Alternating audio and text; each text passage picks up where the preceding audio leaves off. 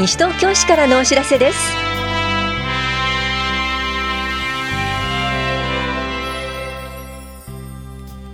今日は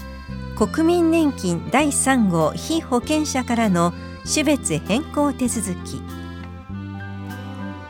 防災行政無線などによる全国一斉情報伝達試験などについてお知らせします。インタビュールームお話は西東京市産業振興課の広野美穂子さん。テーマは次はあなたの番です。西東京市ビジネスプランコンテスト2019です。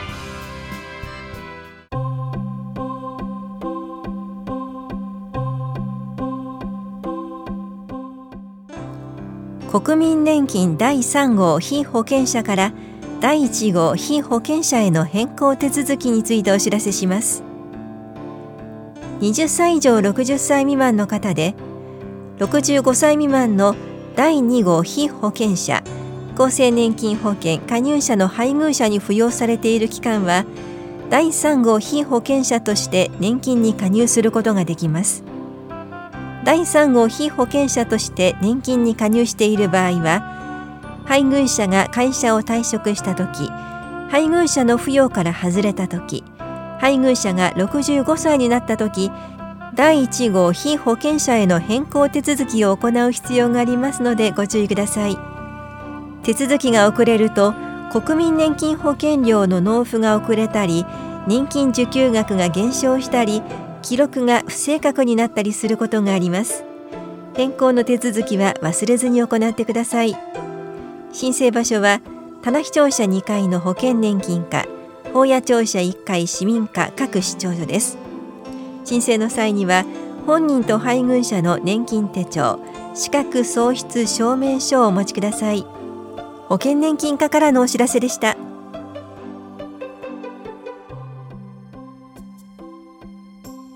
防災行政無線などによる全国一斉情報伝達試験についてお知らせします。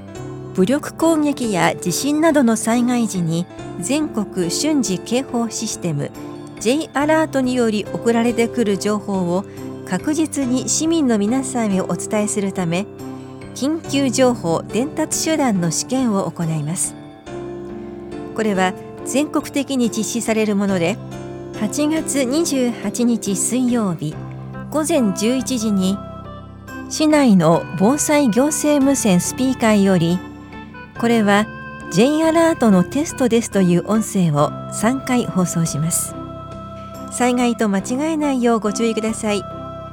J アラートとは国から送られてくる弾道ミサイル情報や地震などの緊急情報を人工衛星などを活用して瞬時に伝達するシステムです。詳細は市のホームページをご覧ください。危機管理室からのお知らせでした。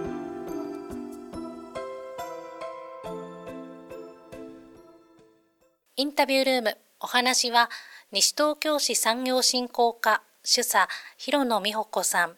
テーマは次はあなたの番です西東京市ビジネスプランコンテスト2019参加者募集開始。担当は近藤直子です。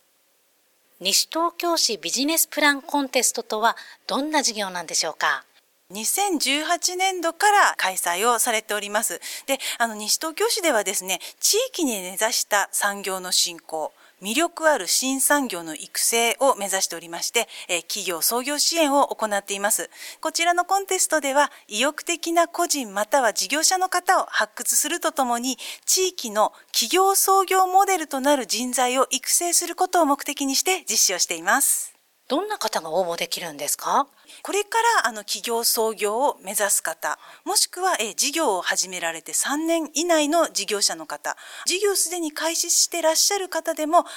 たな事業を開始予定の方、もしくは新たな事業を開始して間もない方が対象となります。応募からの流れを教えてください。エントリーの受付が9月の1日日曜日から10月18日の金曜日までとなっております。で、こちらですね、あの、四方一面の一番下のところにですね、あの、QR コードを付けさせていただいたんですが、あの、ビジネスプランコンテストの専用のホームページがございます。えー、そちらからですね、募集要項と、えー、応募書類をダウンロードされてください。で、えー、そちらをですね、受付期間内に事務局までメールでお送りになってください。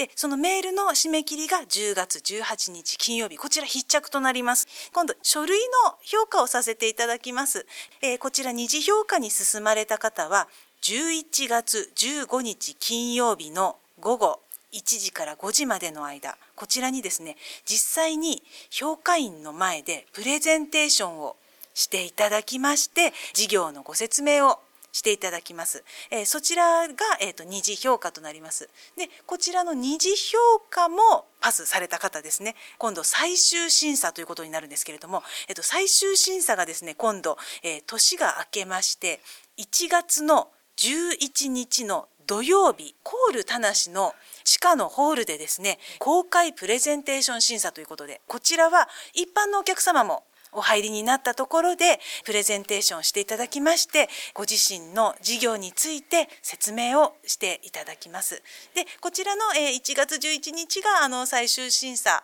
あのプレゼンテーションをしていただいて審査結果の発表と表彰とまでさせていただきましてで最後にですね終わった後に交流会開催させていただいております。でそこでですねコンテストに出られてファイナリストになった方あとそうでない事業者の方ですとかあのいろんな方があのここ交流会集まりますのであのそこでぜひですね気になる方と名刺交換などしていただいてですね事業のマッチングをしていただけたら嬉しいなと思っております。前回のこのコンテストについても教えてください。前回はどんな方が応募されたんですか？前回はですね、えーと、こちら18組の方の応募がありまして、はい、ファイナリストに残った方が8組いらっしゃいました。で、えーと、今回ですねこちらあの司法にも載っております前年度グランプリのあの前川さんという方なんですけれども女性の方でピラティスのお教室をなさってらっしゃる方なんですよね。でこのピラティスの教室というのもあの普通のお教室ではなくって産後の方を対象にしたということであの実際ご自身のあの経験をもとにですね産後のまあお母さん方に特化したピラティスのお教室というそういったビジネスプランを発表していただきました。でその他にもですねあの準グランプリの方アイプラネットの野田さんという方なんですけれども、あの移動式のプラネタリウムという、はい、あのプラネタリウムのこうドームのようになっているものをですね移動をして、まあ、出張型のプラネタリウムというんですかね非常にあの夢があって、はい、素敵なプランを発表していただきました。本当にあの皆さんも多種多様でいろんなプランをご提案していただきました。なので、えー、と今回応募していただく方も例えば法人個人その辺全然関係なくご応募いただけますしまたあのこの事業規模というものも特に制限がないんですね。なのでこうすごい壮大なプランでお申し込みをいただくというのもありですし例えばそのご自宅でやってらっしゃる事業規模っていうようなところであの応募していただくのも大丈夫です。それではこの西東京市ビジネスプランコンテスト2019について詳しいお問い合わせ先教えてください。こちら産業振興課に直接お電話いただいてご相談いただいても大丈夫です。あと、えっ、ー、と、こちらの手法のですね、一番下のとこ QR コードをつけております。で、こちらの QR コードを読み取っていただきますと、あのビジネスプランコンテストの専用のホームページがあの開きますので、そこにですね、詳しい要項も載っておりますし、質問できるような形にもなっておりますますので、ぜひまずはこちらのホームページご覧いただいてですね、ちょっと内容をいろいろご覧になっていってください。この事業の他にも市では様々なサポートをしてくださってますよね。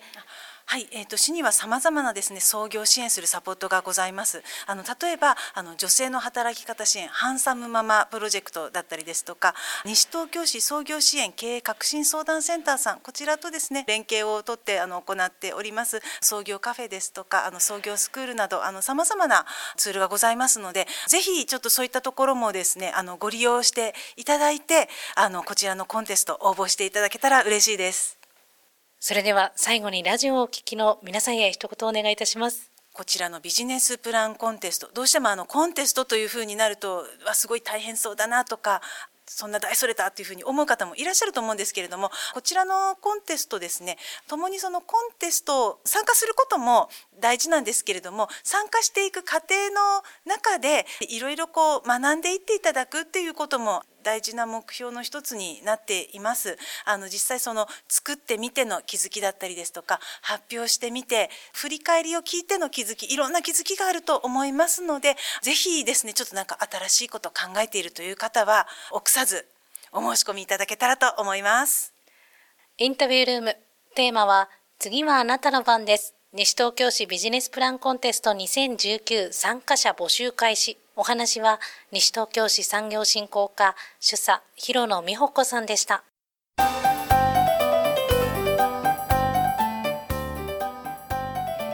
熱中症危険宣言熱中症は人事ではありません連日の記録的な猛暑により各地で熱中症の健康被害が発生しています私は大丈夫と過信せずに一人一人が熱中症予防の正しい知識を持ち暑い夏を乗り切りましょう。熱中症の症状は高い体温全く汗をかかない触るととても熱い。ズキンズキンとする頭痛めまい吐き気と応答が異常である呼びかけに反応がないなどの意識障害です。このような症状が生じている場合には重症の熱中症を疑いましょう。応急処置としてできるだけ早く体を冷やす必要があります。外であれば日陰室内であればクーラーが効いている部屋など涼しく風通しの良い場所へ移動しましょう。できるだけ早く体を冷やすことが大切です。脱衣と冷却を行いましょう。さらに水分塩分を補給します。冷たい水を飲みましょう。大量の発汗があった場合は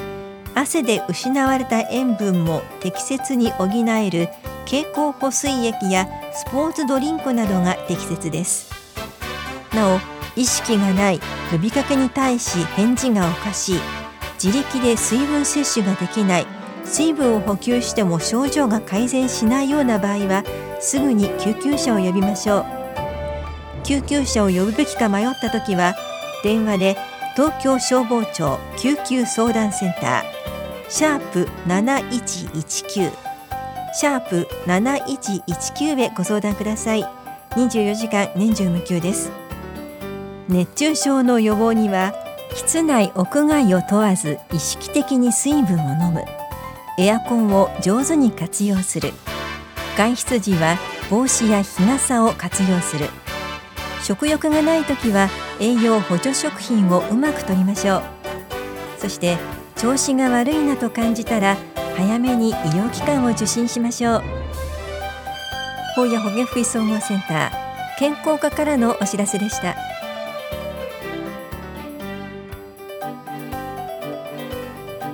この番組では皆さんからのご意見をお待ちしています。FM 西東京西東京市からのお知らせ係までお寄せください。またお知らせについての詳しい内容は広報西東京や西東京市ウェブをご覧いただくか西東京市役所までお問い合わせください。電話番号は042-464-1311 042 464-1311番です。以上西東京市からのお知らせ亀井さゆりでした。